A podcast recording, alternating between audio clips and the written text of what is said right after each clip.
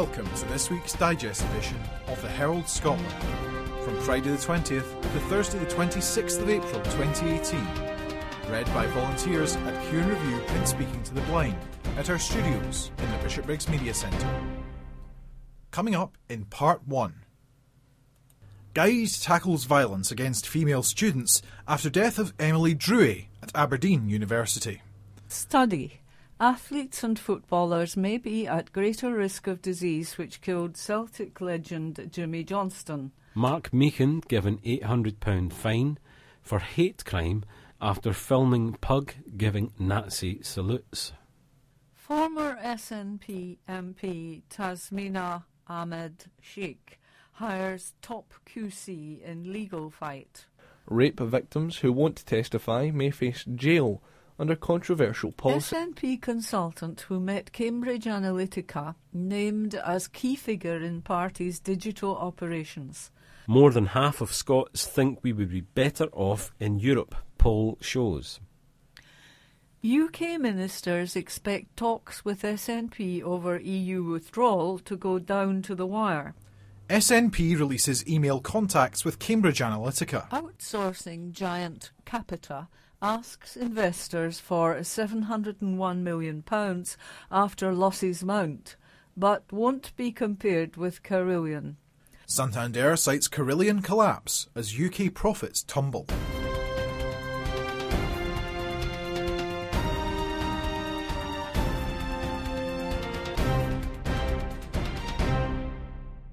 The Herald Scotland on Thursday, the 26th of April 2018.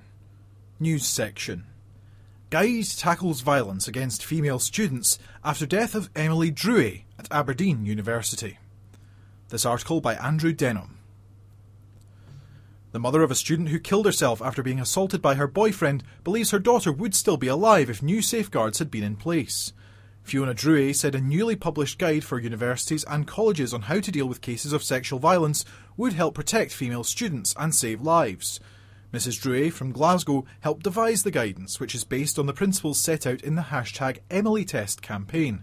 Founded by the family after daughter Emily took her own life following an abusive relationship with another student at Aberdeen University. The Equally Safe in Higher Education Toolkit recommends guidance and training for staff, well publicised places to report concerns, and the creation of a code of conduct with disciplinary procedures and sanctions for perpetrators.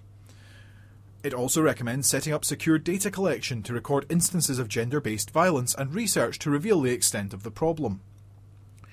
The Scottish Government is providing £396,000 for the rollout and implementation of the guide, which was developed at Strathclyde University with assistance from organisations including Police Scotland, NUS Scotland, and the Glasgow and Clyde Rape Crisis Centre.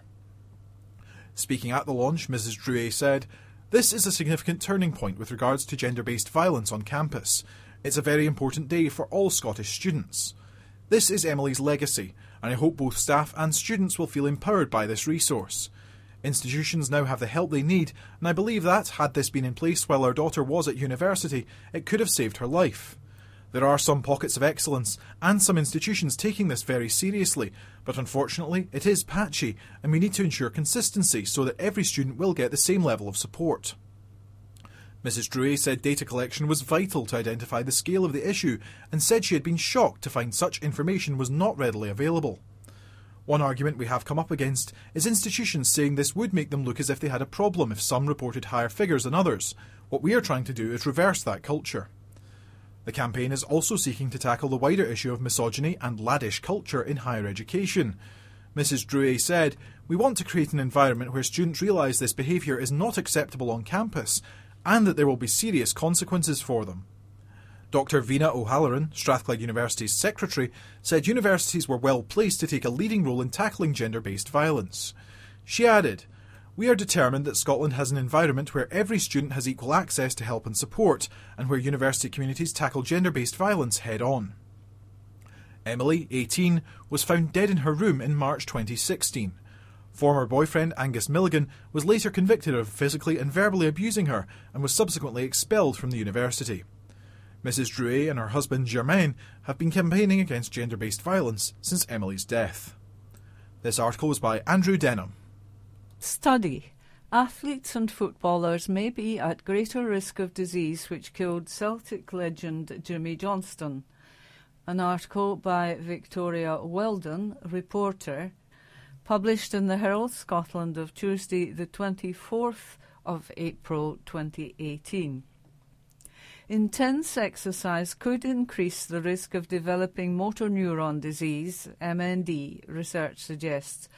People who are the most physically active, such athletes and footballers, could be as much as 26% more likely to go on to suffer from the devastating condition. Celtic and Scotland legend Jimmy Johnstone died from the disease in 2006, while former Rangers player Fernando Ricksen and ex Scotland rugby star Doddie Weir also suffer from the condition.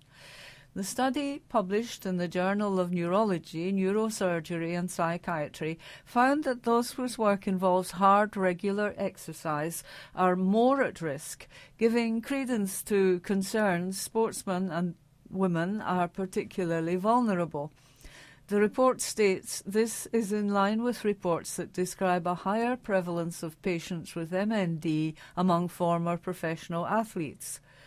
MND, also known as amyotrophic lateral sclerosis, ALS, is an incurable neurodegenerative disease which attacks the nerves in the brain and spinal cord, leading to progressive paralysis. The condition affects up to 5,000 adults in the UK. The researchers compared the lifestyles of 1,557 adults diagnosed with MND in their mid 60s with 2,922 people of a similar age without the condition. They found that while sports stars had a higher chance of increased risk, that risk drops significantly to 6% for Keep Fit fans who work out regularly in their leisure time. While exercise is unlikely to be the main factor leading to the development of MND, the researchers said it could be important in those genetically predisposed to the disease.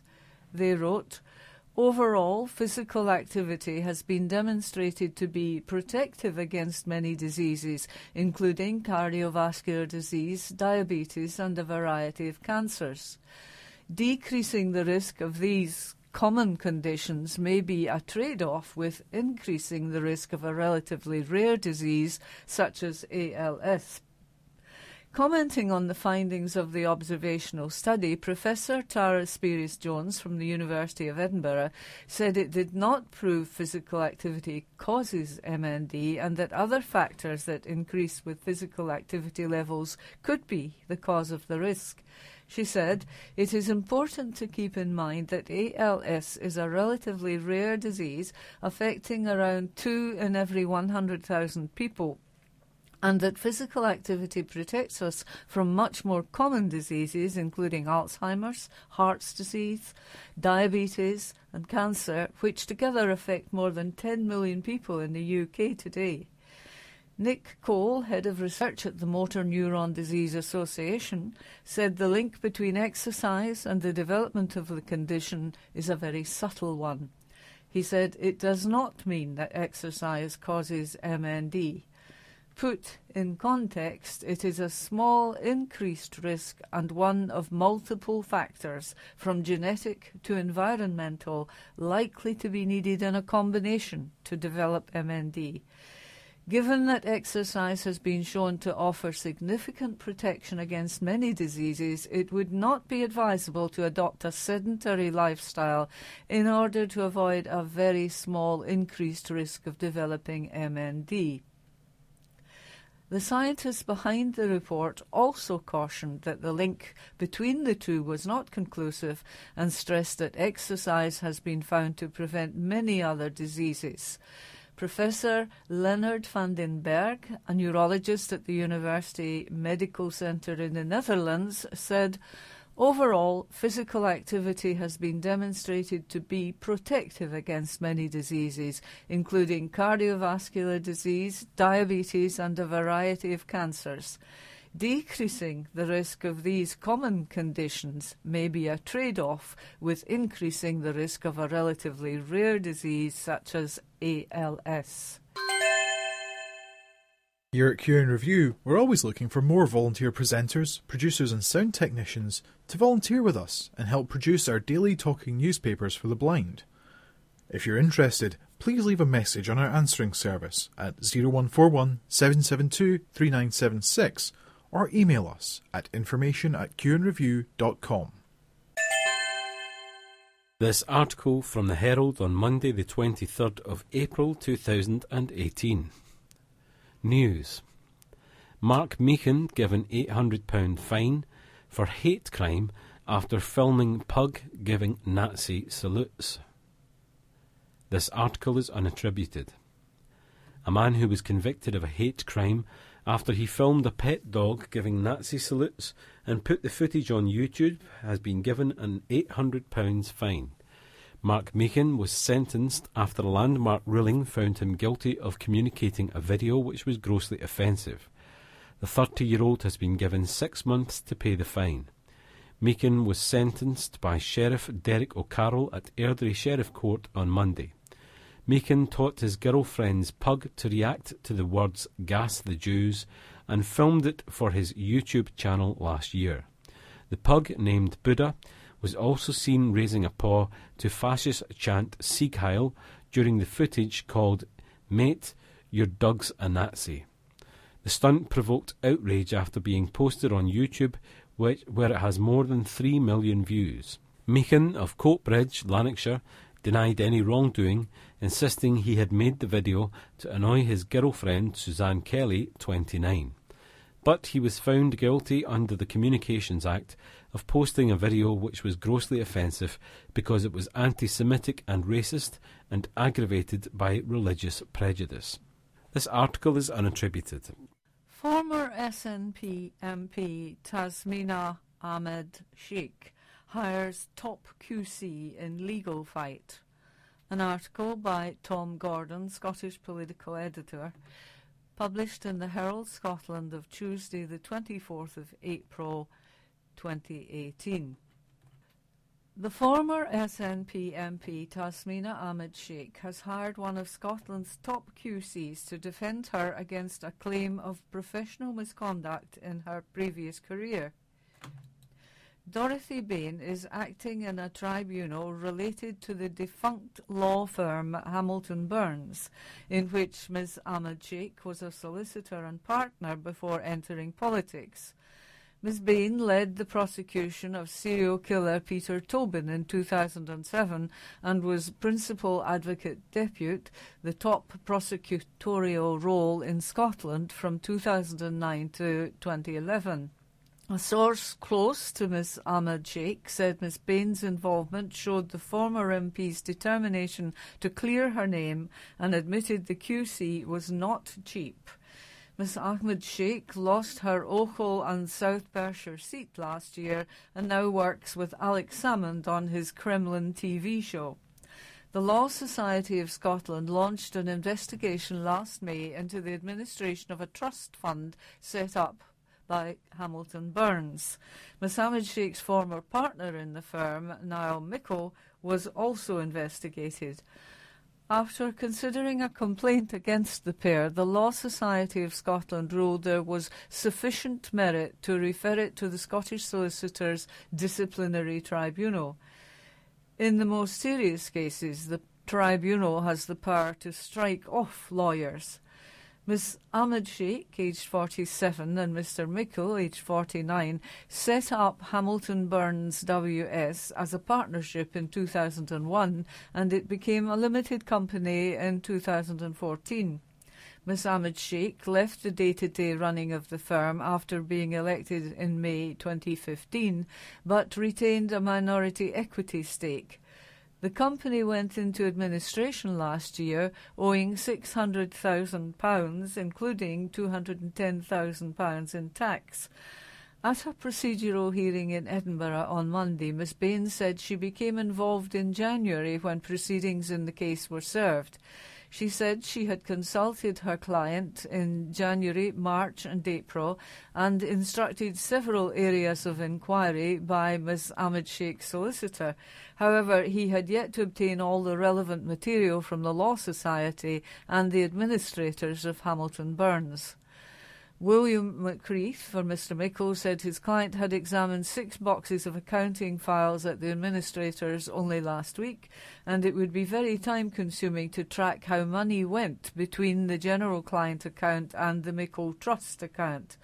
Mr. Mickle was present for the hearing, however, Miss Ahmed Sheikh was not. The tribunal agreed to reconvene for a further procedural hearing on August the 17th. A source close to Miss Ahmed Sheikh called the case a stitch up and said she felt there was no case to answer and the Law Society's own conduct deserved deeper scrutiny.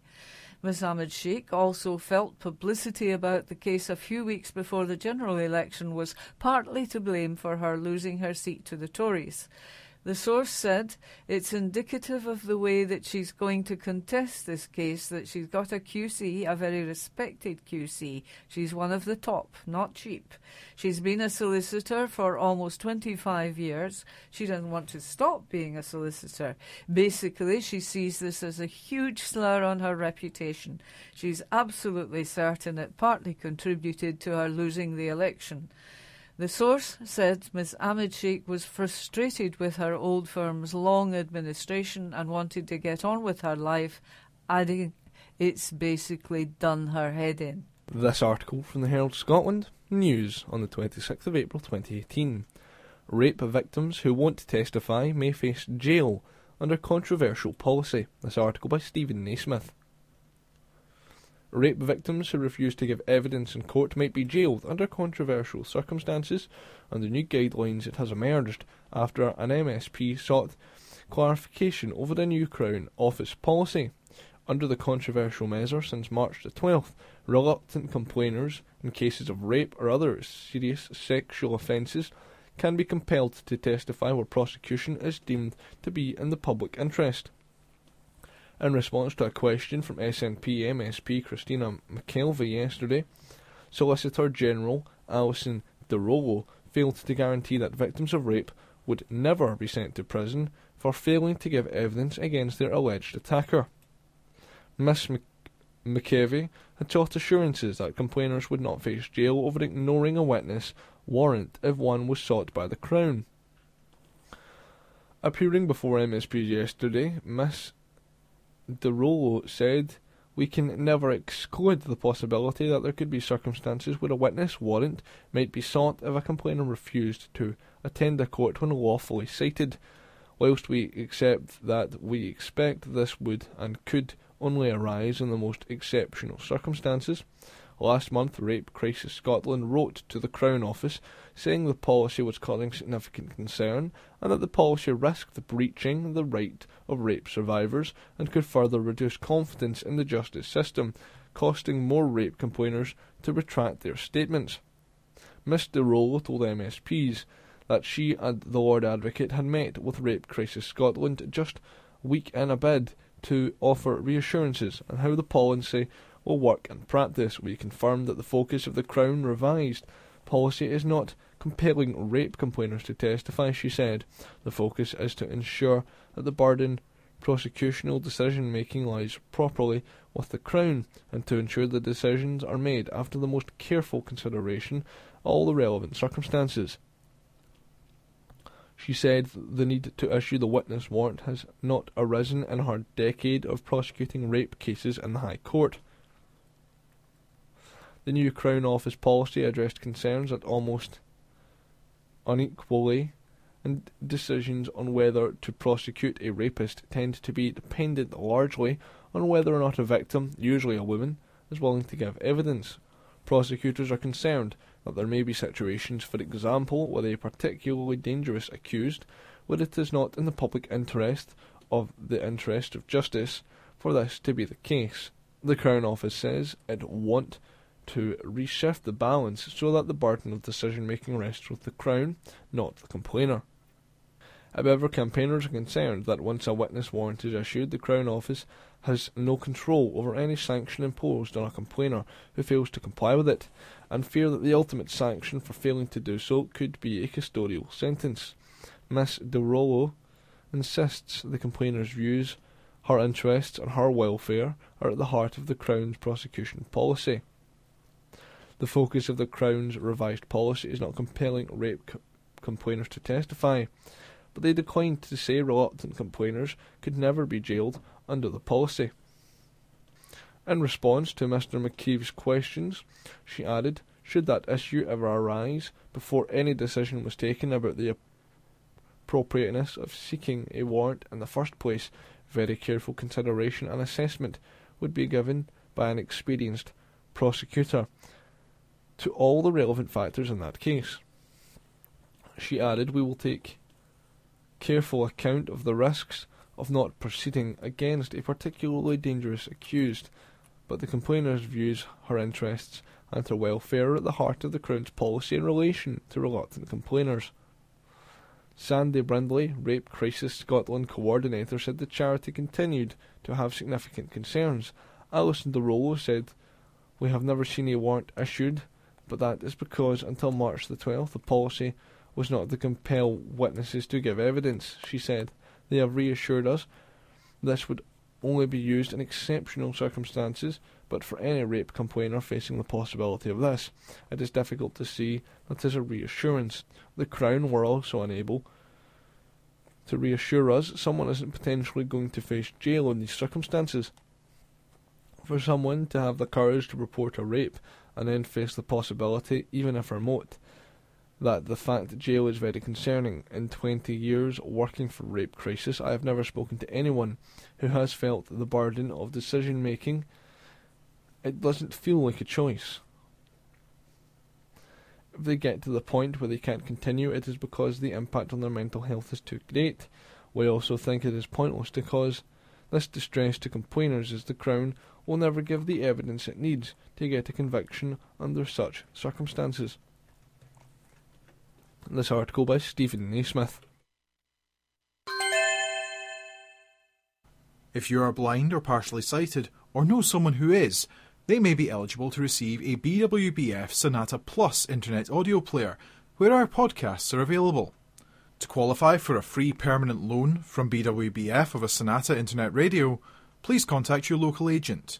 Please note you will need to be resident in the UK, registered blind or partially sighted, over the age of 8, and in receipt of a means tested benefit, or have a parent or guardian in receipt if you are under 18.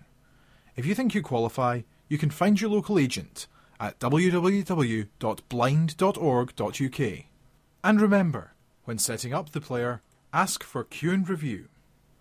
Now, back to the main programme.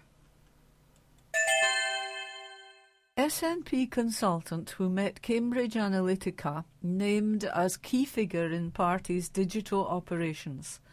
An article by Tom Gordon, Scottish political editor, published in the Herald Scotland of Tuesday, the 24th of April 2018. The external consultant who met the data firm Cambridge Analytica on behalf of the SNP was a key figure in the party's digital operations, it has emerged. Kirk J. Torrance heard a general sales pitch from Cambridge Analytica CA as a courtesy while in in London on other business in early 2016 after the firm had pushed to meet the party. Mr. Torrance was the SNP's new media strategist from 2009 to 2011, then helped the election efforts through his company, Industrial New Media, from 2011 to 2016. He confirmed his role to the Herald after being named by the Common Space website. The SNP has taken flack for a week over the meeting after former CA Director Brittany Kaiser told a Westminster committee the firm had met the party. The revelation blindsided SNP MPs who had been demanding other parties detail their contacts with CA, which is linked to a privacy breach affecting 87 million Facebook users. Only after Ms. Kaiser's evidence did the SNP issue a statement. The SNP has never worked with Cambridge Analytica. An external consultant had one meeting in London. Nicola Sturgeon said the SNP had shown complete transparency, but refused to name the consultant when pressed by Scottish Tory leader Ruth Davidson last week. The Minister said she did not want to name someone blameless and start a witch hunt. Mr. Torrance told the Herald, I'd like to commend the SNP for their professionalism and decency in respecting my confidence as a consultant contractor. However, I can confirm that I met Cambridge Analytica on the 18th of February 2016 on behalf of the SNP. My recommendation was not to touch the firm with a barge pole as they were a bunch of cowboys. From what is known now about CA, I am glad the SNP took my advice. Mr. Torrance, age 37, has been a linchpin of SNP online campaigning for many years. His online CV says he was part of the core strategy team for the SNP before the 2011 election and, quotes, orchestrated the most advanced social media campaign since Obama 2008, end of quotation. He said industrial new media successes included helping the SNP win 56 of 59 seats at Westminster in 2015, then win another historic success at Holyrood in 2016. In early 2016, Mr. Torrance's SNP email address was the contact in a party job advert for a computer programmer to work on a new phase of our ambitious digital strategy. Public records show the SNP paid industrial new media £17,500 between June and August 2016 in three monthly retainer fees for strategic and new media advisory services and work on the SNP infrastructure project. The industrial new media website was recently mothballed. However, an archive copy includes a testimonial from SNP Chief Executive Peter Murrell, who said the firm's services had propelled the SNP forward and been of huge value. We enjoy a great relationship with INM. Labour MSP Neil Findlay said, now it's been revealed former SNP digital guru Kirk Torrance met CA on the party's behalf. It is time for the SNP to come clean on this whole murky affair.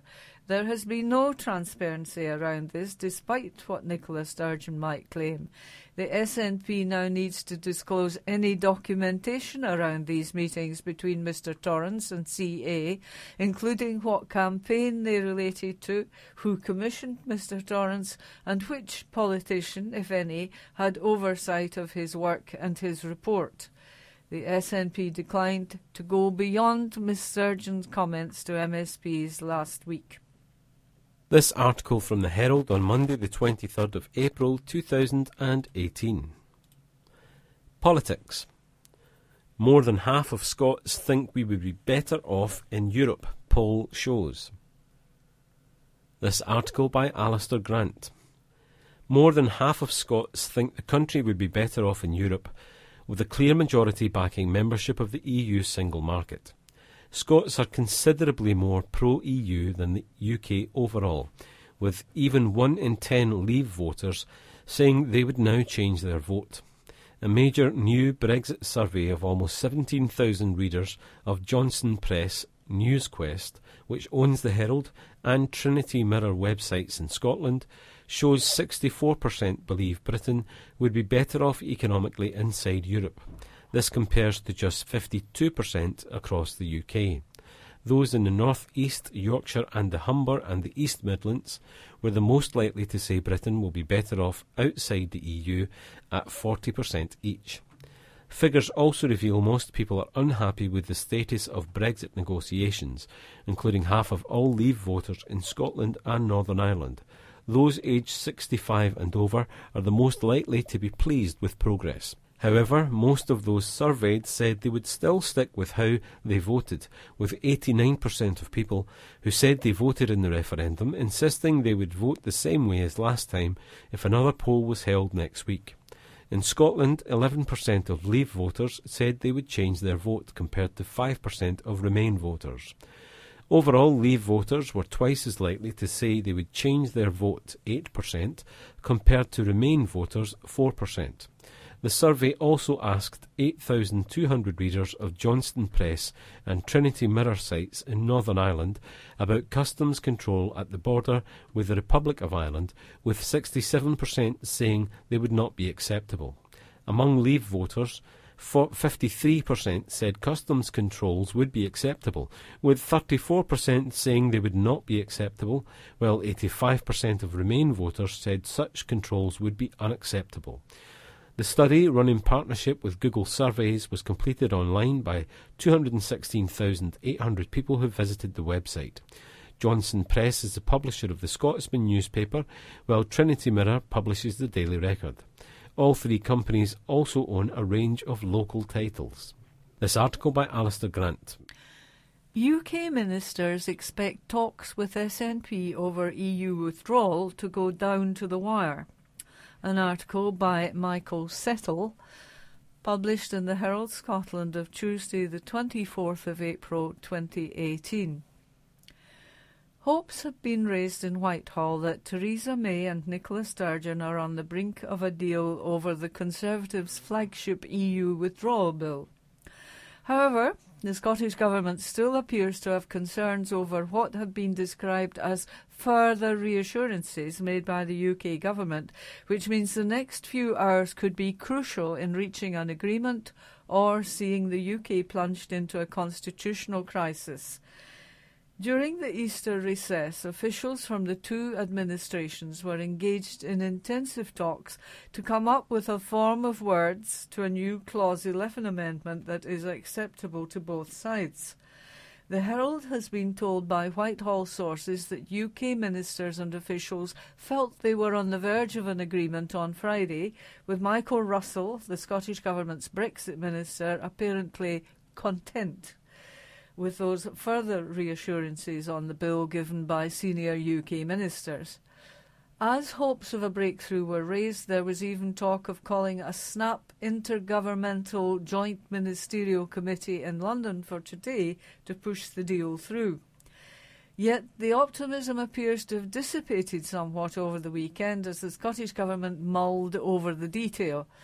One UK government source said, having received positive signals at the end of last week, it appeared the First Minister had come to a different conclusion that more work needed to be done.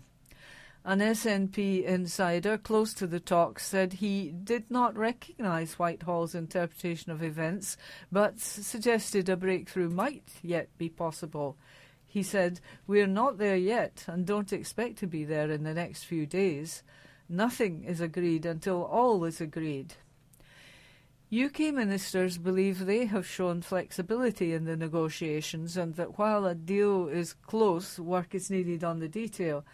But Whitehall believes Ms Sturgeon and her colleagues agreeing to a deal or not will come down to a political choice.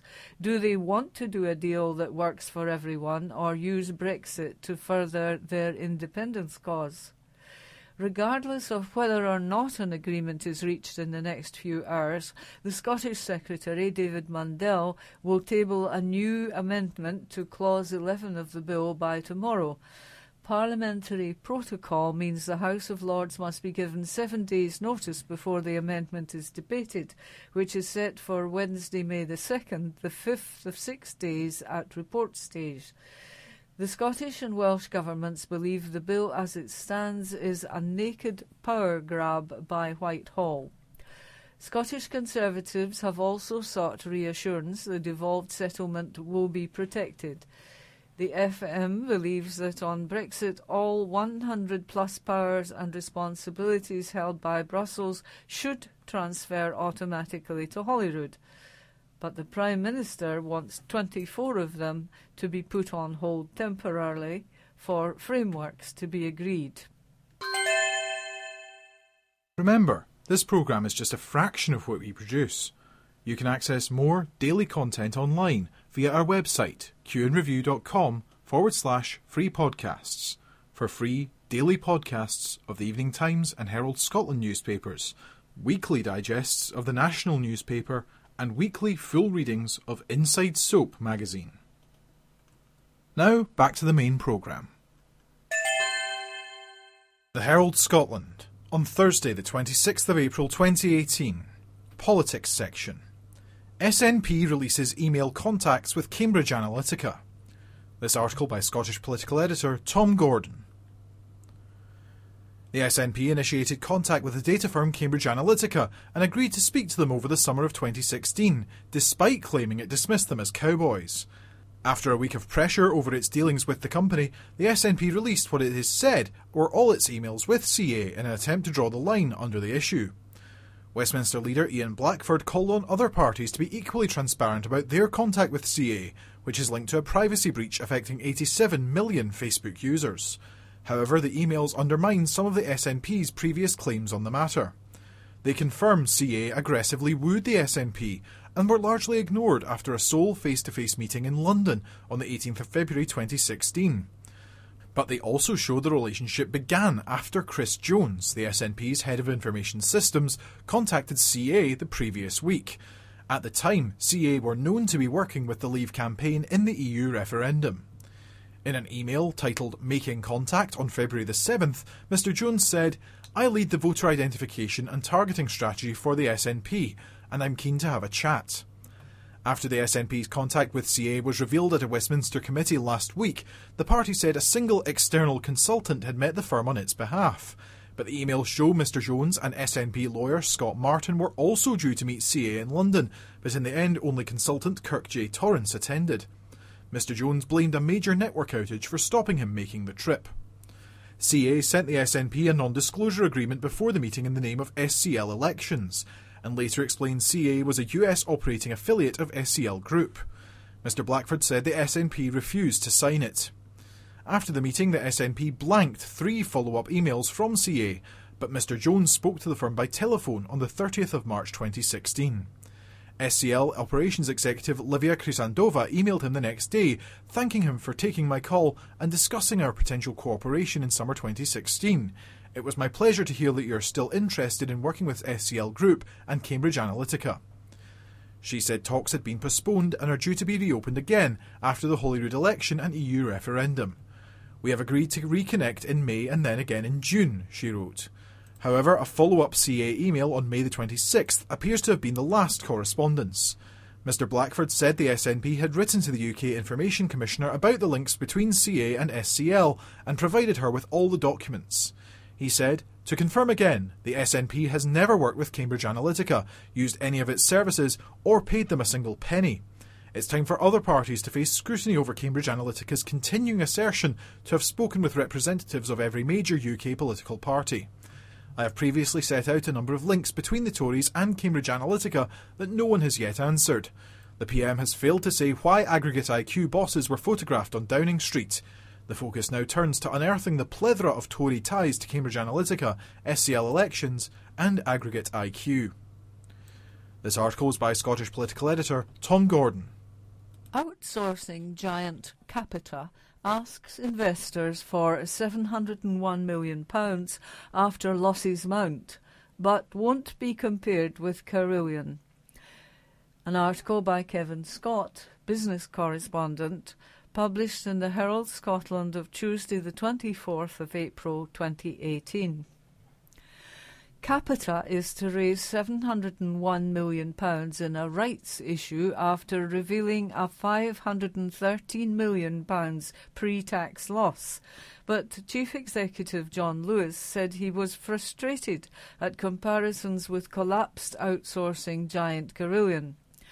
Information Technology Specialist Capita, which employs about 3,500 staff in Scotland, is also looking at making £175 million annual cost savings by the end of 2020 and 300, mil- 300 million pounds from disposals. The rights issue comes as the group embarks on a new strategy which will reduce costs by delivering enhanced performance through increased simplification, efficiency, standardisation, and focus.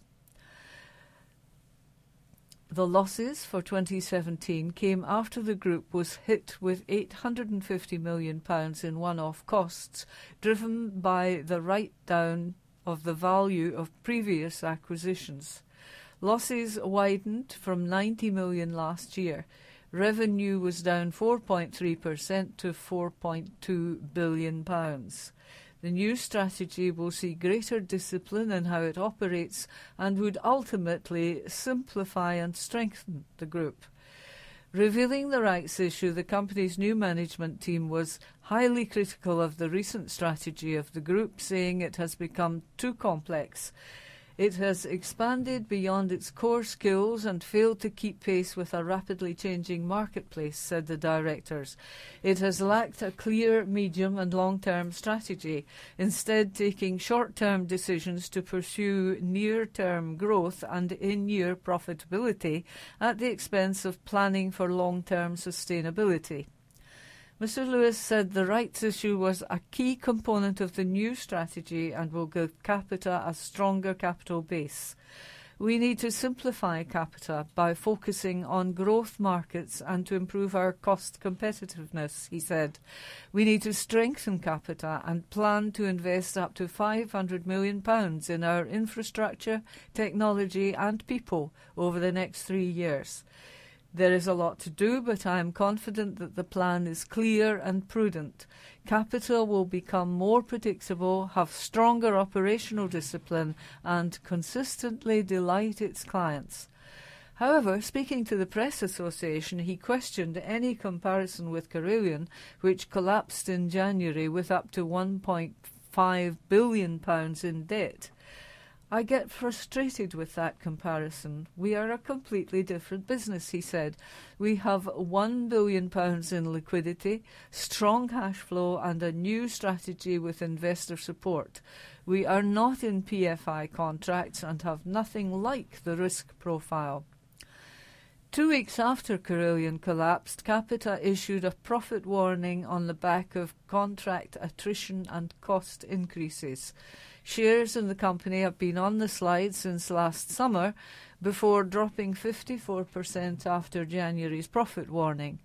The price recovered slightly yesterday, climbing 13.1% to close at 180.8p. In line with its drive for simplification, Capita has reorganised its divisional structure around five markets software, human resources, customer management, government services, and IT services.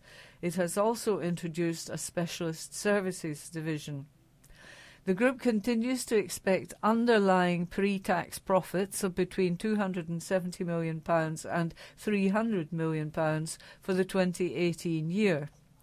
Among Capita's major contracts is collecting the licence fee on behalf of the BBC, running control room and dispatch for the emergency services, and proving info- information technology IT services for the police and justice departments. In Scotland, Capita set up the Scottish Wide Area Network, SWAN, to establish a single shared and common IT infrastructure across Scotland's public sector.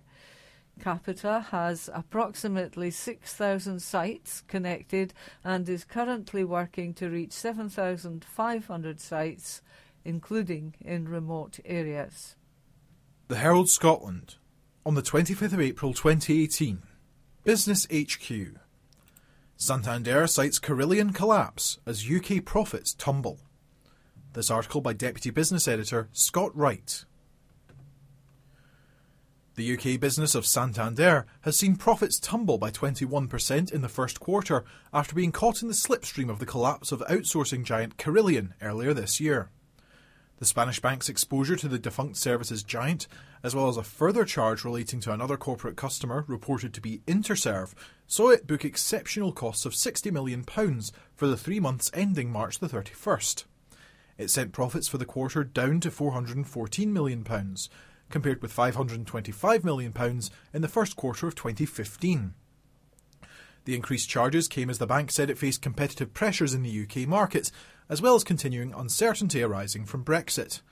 It warned that it would fail to meet its target for 4.7 million loyal retail customers this year, with current numbers standing at 4 million as it struggled to attract savings deposits. Rates on a number of its savings products have not been increased since the rate hike last November, while its everyday and instant deposit accounts remain below the 0.5% base rate. Chief Executive Nathan Bostock said, Our first quarter results have been impacted by ongoing competitive pressures in the UK. Cost discipline remains an area of particular focus for management, with targeted actions expected to reduce the cost run rate over the year and deliver operational efficiencies, he added. The Carillion charge comes after Santander's 2017 UK profits fell by 5%, dragged lower by £203 million of impairment charges. These were largely made up of loans to Carillion, which went bad. The bank said net interest income was down 4% to £906 million from £940 million in the first quarter of last year, as it cited pressure on new mortgage margins. However, it said this was offset by string lending volumes. The bank grew its mortgage book by £1.9 billion to £156.8 billion from the fourth quarter of 2017, with gross lending standing at £7.6 billion in the first quarter. Overall customer loans edged up to £201.5 billion, up from £200.2 billion. However, savings deposits fell £700 million to £60.1 billion and it reported that net interest income and banking net interest margin was 1.83% for the period, in line with the fourth quarter of 2017. It added 180,000 new digital customers over the period, up 10% year on year. The wider Santander Group posted a 10% rise in net profit to 2.05 billion euro for the first quarter, which was higher than expected. This article was by Deputy Business Editor Scott Wright. This is the end of part one. After a short break, we'll be coming back in part two with more great articles from the Evening Times. This is a message from the NFB UK, the National Federation of the Blind of the United Kingdom. What is NFB UK? The National Federation of the Blind of the United Kingdom, NFB UK, is a self help organisation of blind, partially sighted, and deaf-blind people helping each other to help ourselves it's an independent, non political charity that campaigns for greater rights, citizenship, and independent living. How does NFB UK work? We have a network of branches around the country where members and supporters can meet locally. The branches keep our members in touch with their local community and represent their views to local and national authorities and society in general. We provide information for our members in Braille, large print, audio, and electronic formats. We work with local and national organisations to improve the quality of life for all blind, partially sighted, deaf-blind people, and those whose sight impairment is part of multi-disability. NFB UK campaigns to defend essential benefits and social care services and seeks wider provision of these services and equipment to help us lead independent lives. We have local branches around the country and are aiming to open new branches in more areas. What are the benefits of joining NFB UK? You meet other blind, partially sighted, and deaf-blind people with an interest in peer support, campaigning, and making a difference. Members decide and shape which issues and campaigns to focus on, and you decide how you want to work on campaigns. It's free to join this year. You will benefit from our special offer of one year's free membership. You can receive regular updates and share information through newsletter, e-group, and our audio magazine for members.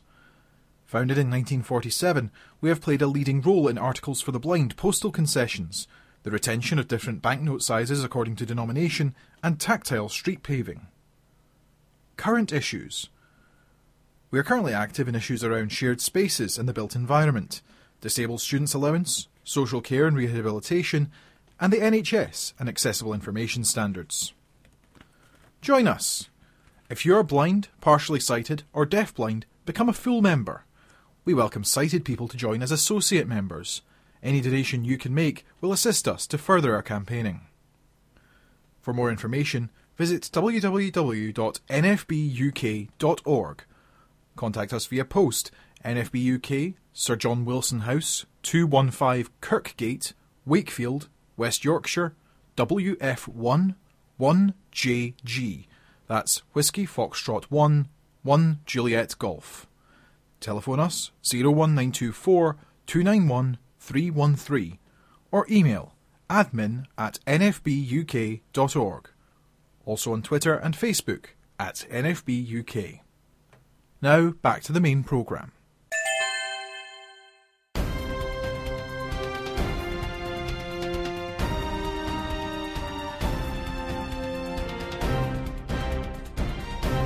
This is part two.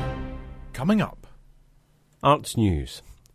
Expo Fund opens the GI. McIlvanney Prize Last Call. Scottish Ballet Tour. This article by Phil Miller. Rare Cache of Art by William McTaggart to go on sale this summer. Chris Deerin. Drastic steps bring to mind the values of mercy and care. Mark Meechan Nazi Pug Case muddies waters of free speech. Robert McNeil. Will the acquisitive among us ever be brought to book? Brian Beacom. If Gaelic is dying, does it deserve a financial kiss of life? Celtic captain Scott Brown. Hibs are the second best team in Scotland. Stewart Fisher. Scottish football clubs will always be draft dodgers. Football fans invited on exclusive tour of Murrayfield.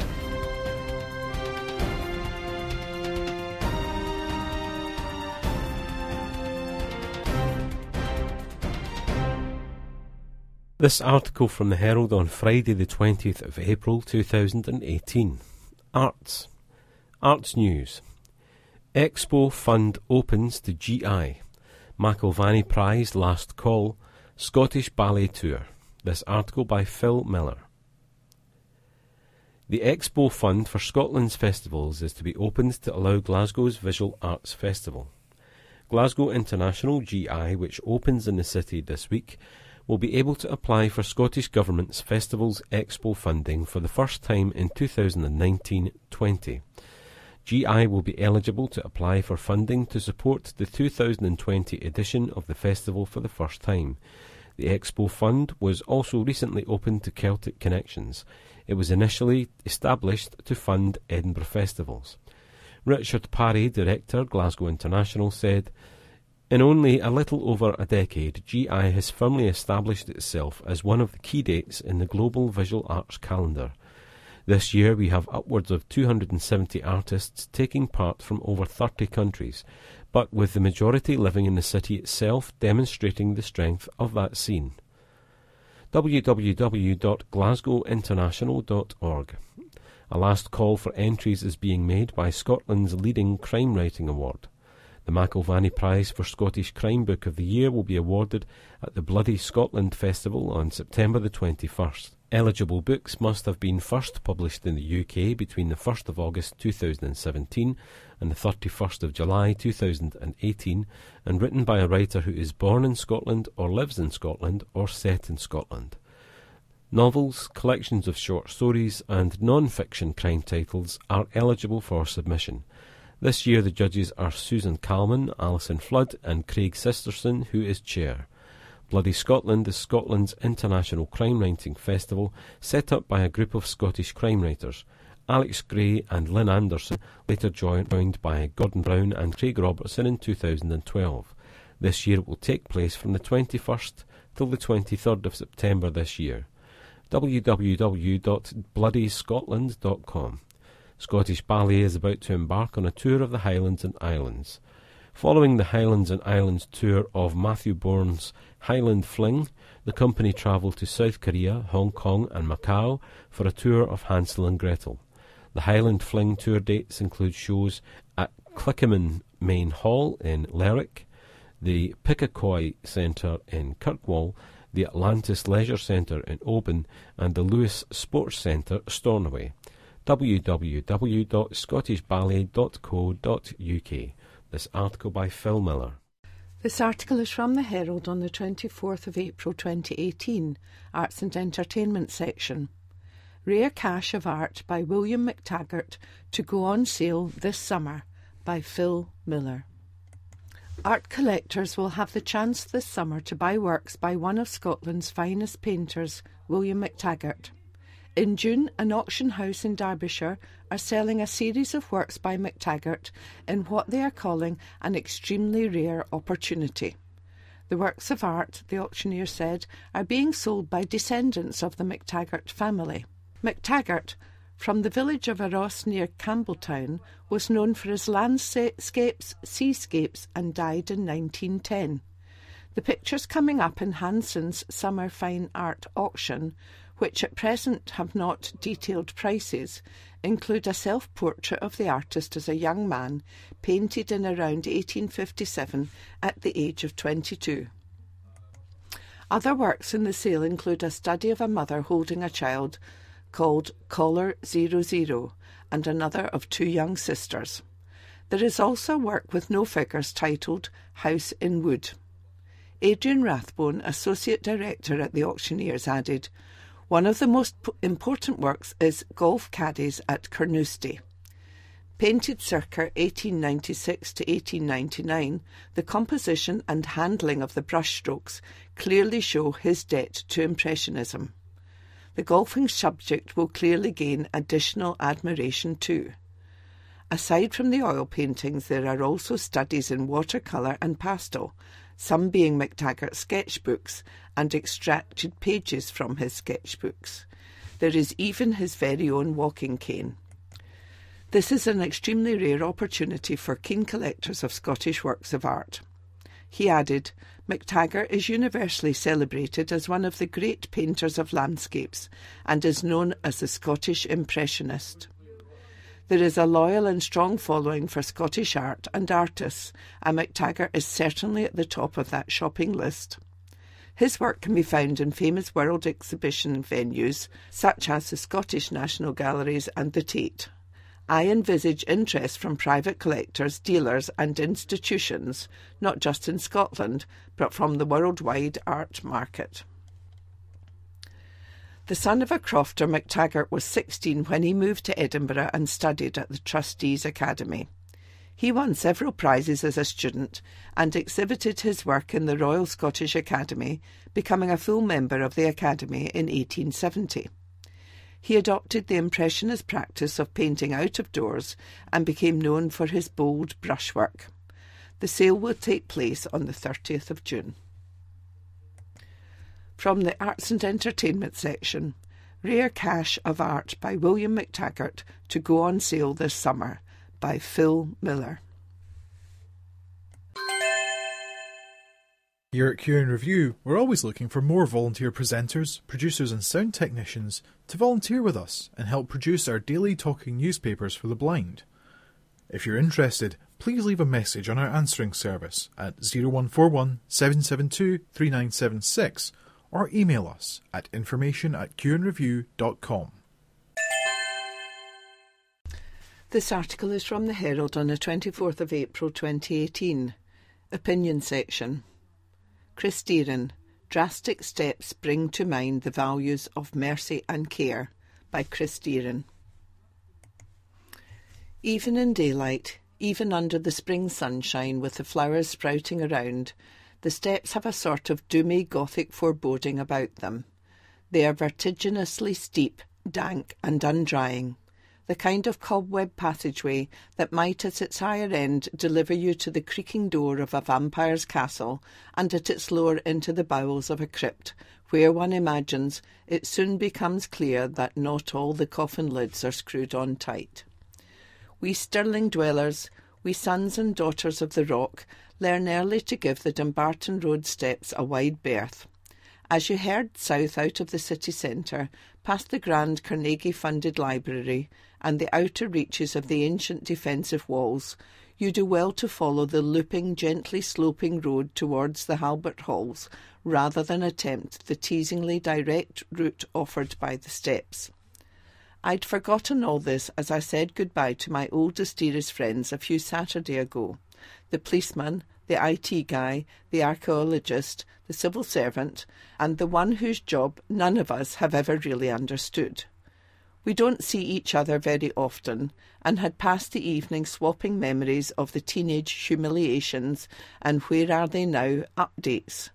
Warmed by beer and cheer, we agreed, as such friends always do, that we wouldn't leave it so long next time, and went our separate ways. As I ploughed homewards in jolly reverie, the steps suddenly loomed. The self preservation instinct deserted me, and I launched myself into their dark, glistening maw. A foot that should have alighted on old firm stone found only thin air. I'm sure I heard her demonic cackle. I came round quite quickly, I think, I made it to the bottom using the technique known to elite athletes as arse over tit. Statues of Rob Roy and Robert Burns looked down on this newly fallen Scottish hero who was flat on his back and in the unheroic condition of being unable to move. A pair of worried faces loomed into view. Are you all right, pal? You took a real header there. I can't move anything. Should we call an ambulance? Aye, probably. The damage was on an impressive scale. From the basement up, bruised foot, sprained ankle, skinned knees, thigh strain, badly bruised hip and back, broken right arm, grazed cheek, black eye, split head. I've spent the past week or so in bed either at home or in hospital. All visible skin is red, yellow, or purple. I've had an operation to insert plates and screws into my arm to reconnect my snapped humerus. I've been kept on a steady diet of morphine and dihydrocodeine. Not all bad then. In every crisis, an opportunity. This has been a chance to learn about and better understand a world that sits hazily beside our own and which is a permanent home for many of our fellow citizens. As I have discovered, the gap between firm and infirm, even for a normally healthy middle class male with all his attendant privileges, is not that wide. A few foolish or unlucky seconds can transfer you from one side of the line to the other with profound consequences. For example, I have been unable to wash without help from my wife. Going to the toilet has been a struggle. I have been unable to dress or feed myself. Stairs have been beyond me. I have been totally reliant on others for transport when it's been needed. Trying to sleep at the required angle has not been conducive to actually getting any rest. Those moments in the hospital bed when you need the loo or have become physically uncomfortable but are reluctant to bother the nurses again are upsetting. Being unable to hug your kids is distressing too. But there is also the sudden awareness of the safety net that surrounds each of us, the presence of which we don't often have to cause to notice in the good times. There's the kindness of strangers. The couple who, on what may have been a rare Saturday night, found me at the bottom of the steps, called the emergency services, and then kept me talking and comfortable until they arrived. There are the first responders, efficiently but empathetic, empathetically dealing with a frightened and confused victim. There are the nurses and porters and radiologists and anaesthetists and surgeons, whom to an individual were, get, were gentle, good humoured, and patient as, to quote one of them, they put Humpty together again. I remember especially the nurse who was about to finish her shift when my cannula slipped out, causing blood to spray freely around the room for some minutes. She stayed to clean up what looked like a scene from a slasher flick, treating me with a wonderful mix of dry humour and exasperation. Then there is, of course, the immediate and selfless availability of and willingness of family members and friends to do whatever's needed. In these moments, the love that's daily taken for granted glows brightly, and you properly understand you are not alone. As someone who spends his days in the public and political sphere, my usual environment couldn't be further removed from all this. It is a hard, cold, zero sum place where no quarter is given, where hatred runs like water, and where people and their feelings take second place to tribal allegiance and victory. It is a world that has become increasingly toxified in recent years, whether the debate has been about austerity or immigration or military intervention or by the slugfests over Brexit and Scottish independence. In my confinement, I have occasionally logged into social media and then immediately come back out again. So brutal and sneering and bullying have I found the content. It feels like we have come to detest one another. My unexpected exposure to the compassion of others has been humbling. The evidence that grace is all around inspiring. I feel like I want to stay in that better place for as long as I can. But the bigger challenge is surely to drag our diseased public sphere towards those golden values of mercy and care. There must be a way to put Humpty together again. Opinion section. Chris Deerin. Drastic steps bring to mind the values of mercy and care by Chris Deerin. The Herald Scotland on Wednesday, the 25th of April 2018. Opinion section. Mark Meechan Nazi pug case muddies waters of free speech. This article by Angela Haggerty. Am I offended by some random guy in Coatbridge teaching his dog to do Nazi salutes? Not really.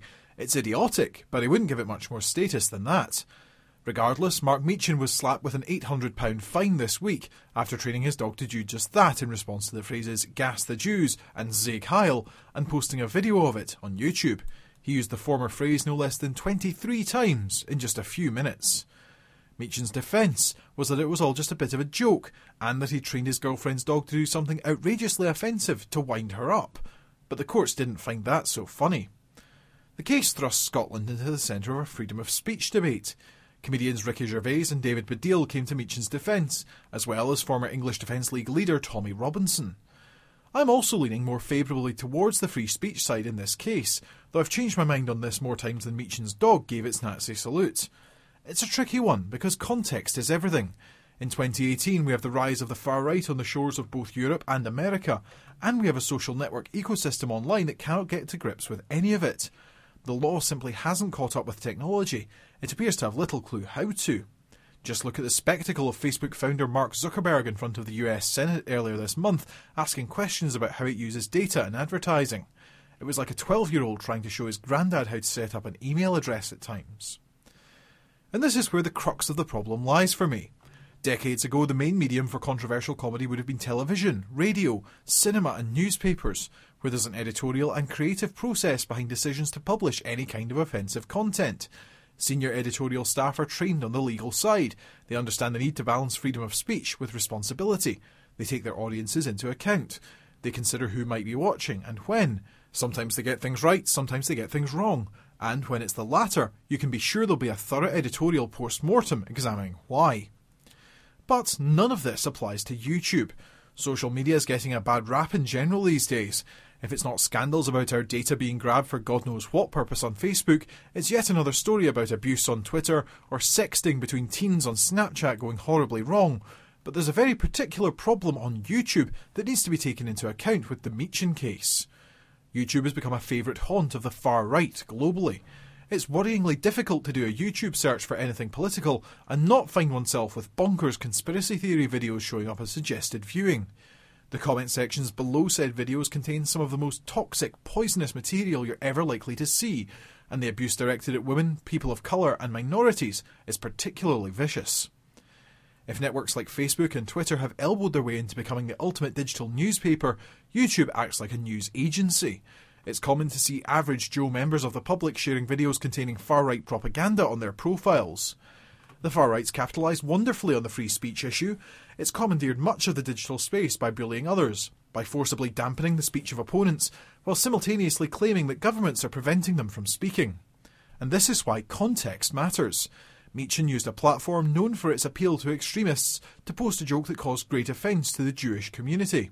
Even if I'm prepared to accept it was all just a stupid stunt that in no way reflects Meechan's views, I can't shake off the context. But additionally, we wouldn't have Tommy Robinson showing up in Scotland to squeeze publicity from the far right out of this case if the law hadn't breezed in and made such a fuss. There are plenty of far right problems to tackle. A joke in bad taste was probably not the most helpful target in the long run. So, no, I'm not offended by Meechan, and I have valid concerns about the state clamping down on controversial comedy. If satire starts getting hauled into the courts next, for example, I'm leaving the country, but I'm not left without worries. Other parts of the world which greatly value personal freedoms, like the USA, may look on in bemusement at this stooshy. But last year, Americans elected Donald Trump as president after a campaign which utilised social media in the darkest way we've ever seen in this early stage of the new world. The truth is that we need to find a new balance between freedom and responsibility, fit for the digital age. The Meechan case is simply symptomatic of the problems society is facing, and, if anything, has only further muddied the waters. This article was by Angela Haggerty. If you are blind or partially sighted, or know someone who is, they may be eligible to receive a BWBF Sonata Plus internet audio player, where our podcasts are available. To qualify for a free permanent loan from BWBF of a Sonata Internet Radio, please contact your local agent. Please note you will need to be resident in the UK, registered blind or partially sighted, over the age of 8, and in receipt of a means tested benefit, or have a parent or guardian in receipt if you are under 18. If you think you qualify, you can find your local agent at www.blind.org.uk. And remember, when setting up the player, ask for Cue and Review. Now, back to the main programme. This article is from the Herald on the 24th of April 2018, opinion section. Robert McNeill. Will the acquisitive among us ever be brought to book? By Robert McNeill, columnist. A shocked statistic made me spit my honey nut loops across the room and onto the parrot when I read it in my trusty Herald this morning. As I write, it was to the extent that an estimated 200,000 people in Scotland could be suffering from hoarding disorder. Somebody else said it might even be double that, which a quick head count out the window tells me means nearly everybody. Though hoarding is undoubtedly a problem, I'm taking that figure with a vat of salt, the same as I do with local government finances and weekly alcohol limits. All the same, hoarding is now taken so seriously that it'll be the subject of an international conference later this year at a venue in Edinburgh that will be cluttered up by experts. Of course, hoarding can be a serious matter. Some individuals have collected so much junk that they can't get to the toilet or the kitchen. Why not be like me and combine them into one? In their own homes. No one has been clear on the outcome of that. One pictures a sufferer sitting there and thinking, Hello, I feel a need to micturate. Oh, hang on, I forget, I cannot get through to the clergy. I shall just have to sit here till I burst, I guess. I say sufferer as getting an international conference in your name confers on holders the exalted status of having a condition, which then becomes the basis for a sick note. I am sorry, but I cannot come into work today as my house is covered in stuff. Stuff and nonsense, of course, but the condition is discussed in socio-psychotic language about impaired social and economic functioning, for which I guess a case might be made if the research grant is large enough. It's also theorised that sufferers might be prone to emotional oversensitivity. If that is true, then surely some form of corporal punishment is called for. Of course, most of us hoard to some degree. I'm right emotionally sensitive, Ken, and consequently, I'm probably more prone to hoarding than most. I've bought hundreds of books on decluttering. That's them over there, blocking the door to the toilet, but still cannot summon the courage to throw out the extraneous junk, mainly books indeed, that I've accumulated. In the course of under researching this treatise, I've learned that book hoarding is called bibliomania. This includes having multiple copies of the same book, which makes my three editions of The Lord of the Rings, and indeed three of The Hobbit, enough to have me diagnosed by the men in white coats.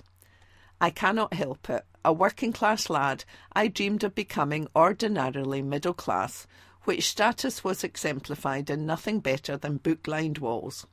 All the reasonable avuncular figures in fiction had such a backdrop.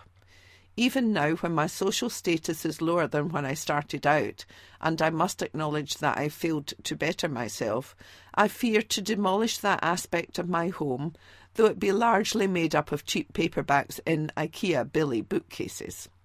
To be fair, I have started to psych myself up for a chucking out, and have selected an estimated two books that will go when I sell the house. To that end, five weeks ago, I brought five crates of video down from the attic. They're still blocking the way into the kitchen. It's partly because they're so difficult to get rid of. You can dump crates of books on sleeping vagrants, but nobody wants videos these days.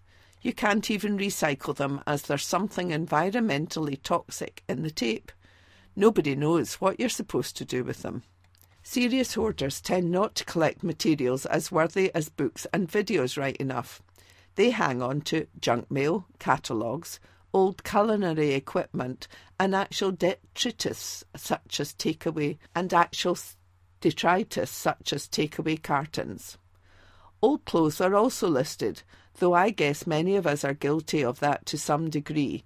Suits I never get a chance to wear now, old club t shirts. Again, we all hang on to things that might come in handy one day, and that, after many years of being constantly seen, can never be found when you need them. However, I'm sure we'd all draw the line at broken potato peelers and odoriferous curry cartons. Perhaps the fact that putting things in the bin is so complicated nowadays has some bearing on the matter. Perhaps it's to do with our acquisitive society, and maybe even not wanting to throw away a part of oneself. Enough excuses already. October's conferences in Edinburgh will, I trust, call on the state to crack down hard on such disgraceful behaviour, except where it involves books and videos. Opinion section. Robert McNeill, Will the Acquisitive Among Us Ever Be Brought to Book? By Robert McNeill, columnist. This article from the Herald Scotland News on the 26th of April 2018. Opinion Brian Beacom. If Gaelic is dying, does it deserve a financial kiss of life? This article by senior features writer Brian Beacom. An Dotilg Shindirich 2.5 million Shios and Stank. Now you will understand the last word of the translation, but here's the full sentence. Have we just thrown 2.5 million down the stank? The question arises because the Scottish Government has backed a project to create a landmark Gaelic dictionary, and we, the unknowing, unconsulted taxpayer, will fund it but this plan will throw up as many critical comments as there are Eskimo words for snow. The argument for the new dictionary is that it aims to safeguard the future of the language. Now, I could well aim to write the definitive Scots novel, give Andy Murray a tight five setter, and set up a date with Emily Blunt, but you can be fairly sure it ain't going to happen. The Scots Gaelic is dying according to Bòrd na Gàidhlig, the government's Gaelic promotional body. It points out intergenerational transmission has all but ended and asks for substantially increased state funding and strengthened legislation, but while creating a listing of the Gaelic from its earliest written form for the present day provide the kiss of life. The simple truth is that most Scots don't give a monkeyed monkeys about Gaelic. Yes, there are children learning the language right now in schools in Glasgow, and a third in Govan is planned for next year. It is also true it costs the taxpayer the same to send a child to a Gaelic school in Glasgow as any other. However, these schools have most likely emerged as the insistence of middle class parents with romantic notions of cultural heritage and the tune of the Skye Boat song floating wondrously in the back of their mind and as sure as Angus Og had a best friend called Olaki, there will be debates about money spent on surrounding schools, as was the case recently with the Gaelic School of Portree in Skye. The reality is, for most Scots, the language of the Hebrides is harder to learn than trigonometry, and almost unpronounceable, once described by a comedy writer as sounding like someone gargling with Irn-Bru. is next to useless in an international context. It's not like Spanish, which can can take you to South America for a year and help you buy bus tickets, pay for youth hostels, or even chat to the local ladies about the meaning of life. Mandarin or Russian would be more useful in the modern world. The other problem for the Gaelic language in Scotland is we seem to get along fairly well with English. We've taken English and coloured it, derived from it and distorted it delightfully. Without surrendering the essence of what makes us Scottish, we've made it our own, and as a result we have Kirsty Wark English, Trainspotting English, and Alasdair Gray English.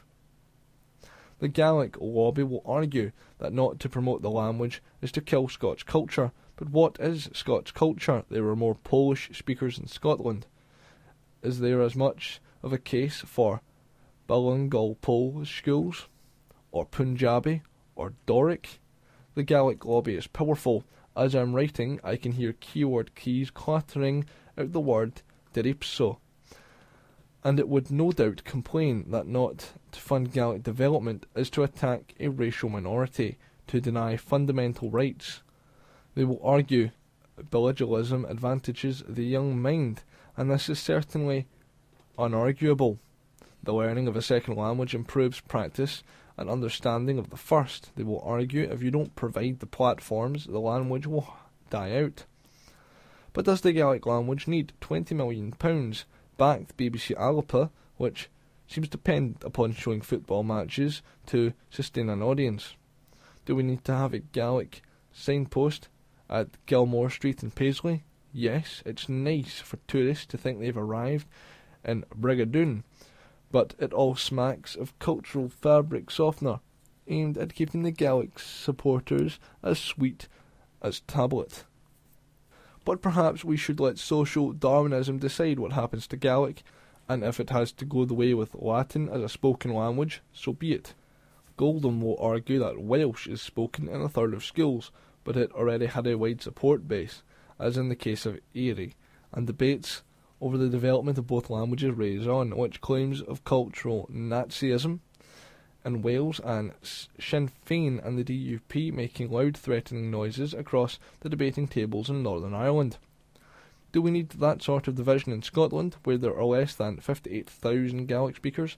Yes, we can't be imperialistic, but investment should be proportionate.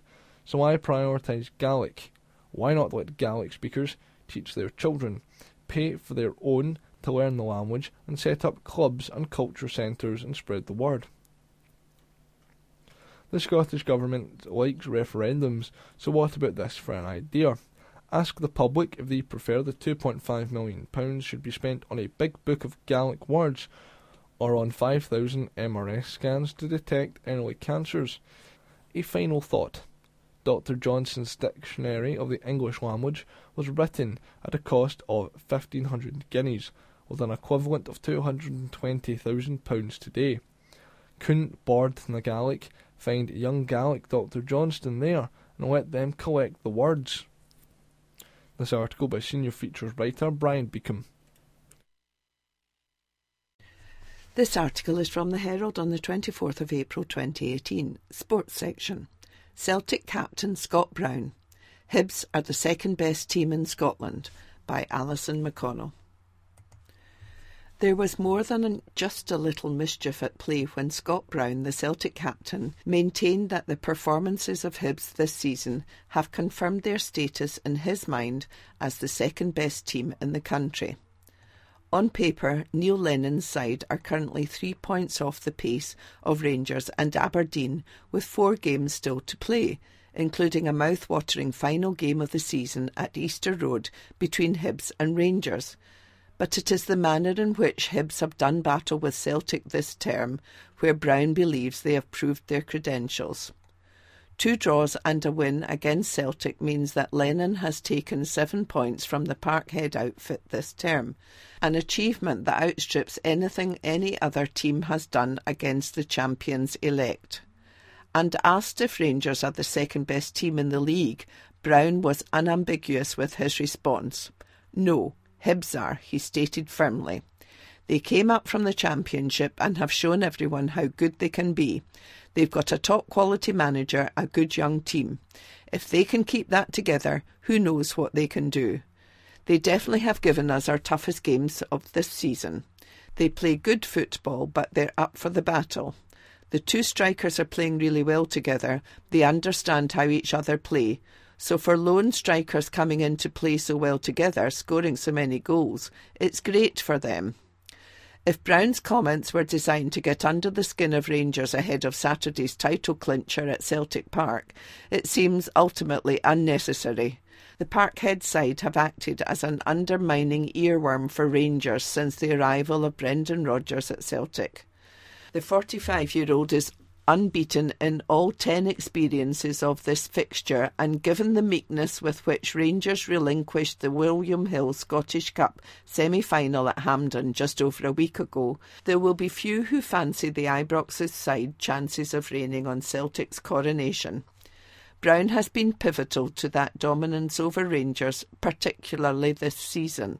The midfielder collected three personal accolades Player of the Year, Players Player of the Year, and a special recognition award on Sunday evening as Celtic hosted their own awards dinner in a city centre hotel, and it would appear to be a portent of what is to come as further ceremonies await before the end of the campaign.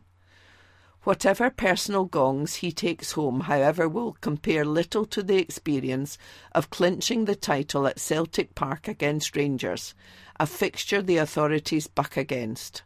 Celtic folklore celebrates the 1979 May evening when ten men won the league, but that is the last time any Parkhead side clinched the title against their rivals, such is the scarcity of opportunity to do so. It, winning the league against Rangers, would be the icing on the cake, to be perfectly honest, said Brown, especially for the fans. Everyone tried to stop it happening, but now we have a chance to do it. It happens so rarely, it does give us an incentive, especially after our disappointing result at the weekend. We really need to show how good we are after a poor performance. We need to make sure that, against Rangers, we just show how good we can be, especially in front of our own fans. In contrast to last term, Celtic have been far less fluent than they were in Rodgers' inaugural Invincibles campaign. Still, though, there has been ease with which they have seen off any challenge from Rangers, and the psychological effects of the 3 2 win in March at Ibrox seem to loom large over the semi final at Hampden. Hibs effectively served up a lesson in how to play against Celtic with their pressing and aggression against Rodgers' side, with which the Parkhead side seemed to unable to counter on Saturday. But Brown was bullish in his insistence that few can live with Celtic when they hit their stride. It's always about Celtic, said Brown. If we turn up, we play. We reach our best. We beat Rangers, no problem. But we need to make sure we do the hard work over the next four or five days leading up to the game. I think Rangers will have a point to prove, especially with the semi final result, the way they played and everything that has been happening since. They will want to come after us and try to put us under pressure, make us make mistakes. But we've got top quality players who can cope with the pressure and play through it. I always look forward to it. They are still going for second place as well. Hibs got a great result at the weekend, obviously, so it's all up for grabs now. Rangers played better with 10 men against us. They kind of came after us and put a bit more pressure on us with 10 than they did with 11. I think they felt it might just as well give it a go there and then. I think every one of us turned up on the day at Hampden. That's from goalkeeper through to the front. We dominated, as we knew we would as subtle with word as he is with tackle. Sports section Celtic captain Scott Brown. Hibs are second best team in Scotland by Alison McConnell. Remember, this programme is just a fraction of what we produce.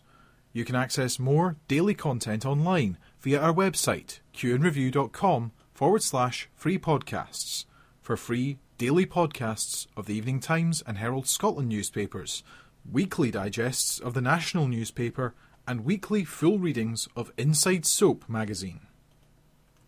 Now, back to the main programme. The Herald Scotland, on Thursday, the 26th of April 2018. Sports section. Stewart Fisher. Scottish football clubs will always be draft dodgers. This article by sports writer Stewart Fisher. Just imagine. With the first pick of the 2018 Scottish football draft, Cowdenbeath selects Karamoko Dembele of St Ninian's High School, Kirkintilloch. The 15 year old, seated with his family in an antechamber of the SSE Hydro, flashes a smile and offers a thumbs up to the cameras. He then gets his picture taken with SFA Commissioner Ian Maxwell before declaring that the Blue Brazil were the only team he ever wanted to play for and that he's always been a big fan of stock car racing. It's almost that time again. Tonight, just after midnight, in Arlington, Texas, months of speculation and intrigue, a period which is commonly known as the lying season, will come to an end, and the first round of the NFL draft will be underway.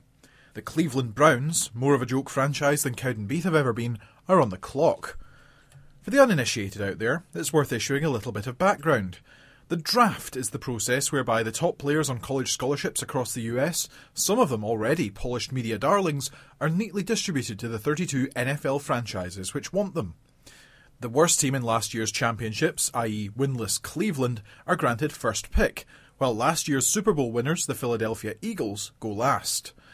In practice, of course, things are far more complex than this, as franchises can trade away their picks like confetti, one ramification of which this year is that the Browns have both the number one and number four picks, plus three more in the second round, having also had last year's number one overall selection. In other words, they have a historic chance to give themselves relevance after years of lurking in the shadows. Or they could just make a mess of it again. Incidentally, there's more intrigue than ever this year, with the 2018 crop widely regarded as the kind of bumper harvest of quarterbacks not seen since 1983, when Dan Marino, John Elway, and Jim Kelly all entered the league. This time the big four are Sam Darnold, Josh Allen, Josh Rosen, or Baker Mayfield, all of whom are regarded as surefire success stories in waiting. Okay, so it has been known for players to outright refuse to be drafted to a particular club, ending up being traded elsewhere, but with a sliding unionised pay scale to fall back on, such stories are few and far between.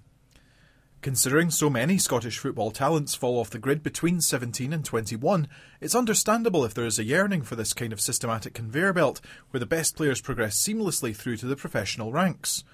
Google any one of Darnold, Allen and Co, and you can read pages and pages of the kind of thorough scouting and assessment dossiers which would put Jose Mourinho to shame.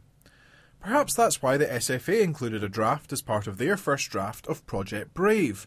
Okay, so this was only a watered down means of doling out short term development loans, not anything to do with permanent ownership of players, but briefly, it seemed the prospect of Dembele being the centre of attention at Central Park might actually have been a goer. Let's just say that it didn't take long for that part of the plans to be quietly shelved, because aside from the odd sports scholarships offered by the likes of the University of Stirling or EduSport Academy, the entire paradigm is different over here.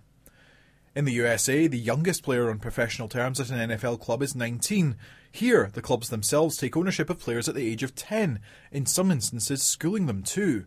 Here it's the clubs who do all the hard yards, the clubs who wield all the power. Why should they relinquish control of who they loan their players to? Who's to stop them hoarding the talent themselves? It was a nice idea while it lasted, but in truth, introducing a draft system for Scottish football deserved only to be left on the cutting room floor, alongside other great imponderables like the old firm playing in the Barclays Premier League. The incoming chief executive, however, has a job on when it comes to ensuring we get a less piecemeal and more centrally planned pathway for our best young players. Some will tell him the SFA are bloated and inefficient, but the clubs can't do it all by themselves. This article is by sports writer Stewart Fisher. This article is from the Herald on the 24th of April 2018, Sports section. Football fans invited on exclusive tour of Murrayfield as venue bids for Scotland matches by Alasdair Mackenzie, online sports editor. Twitter at AKS Mackenzie. Scottish Rugby are offering 100 football fans the chance to take an exclusive tour of Murrayfield as the stadium bids to become the new home of Scottish football. The SFA's lease of Hampden Park is set to expire, and decision on the future venue of international matches is expected this summer. Murrayfield is bidding to host games from 2020 onwards, and SFA Supporters Club members and season ticket holders have been invited to a tour of the country's largest stadium on Thursday, the 3rd of May. Scottish Rugby say that the tour will showcase the rich sporting history of BT Murrayfield and give football fans behind the scenes access. That includes visits to the trophy room, dressing room, and press gallery. Scottish Rugby's Chief Operating Officer Dominic Mackay said, Rugby has a long tradition of hospitality, and we are excited about giving fans of football a chance to see BT Murrayfield for themselves. We are very proud of BT Murrayfield and want to showcase the, both the great facilities we have and the rich history our sport enjoys. As Scotland's biggest stadium, we feel it has a role to play in the future of hosting both the national rugby and football teams, and this open day will give fans the chance to experience it firsthand. The 100 places will be filled on a first come, first served basis, and applications can be made on the Scottish Rugby website, with tours taking place at 4pm, 5pm, and 6pm on the 3rd of May. Sports section. Football fans invited on exclusive tour of Murrayfield as venue bids for Scotland matches by Alistair Mackenzie, online sports editor. Twitter at AKS Mackenzie. Thank you for listening to this week's edition of the Herald Scotland. This weekly Talking Newspaper Digest was a Cue and Review recording service production. The readers were volunteers at Cue and Review, and the producer was J Kidd. Cue and Review Recording Service Limited is a registered Scottish charity, number SC 018016. Our registered office is at 18 Crowhill Road, Bishopbriggs, Glasgow, G641QY. Remember, you can always get in contact with us by email at information at cueandreview.com or by leaving us a message on our answering service at 0141 772 3976.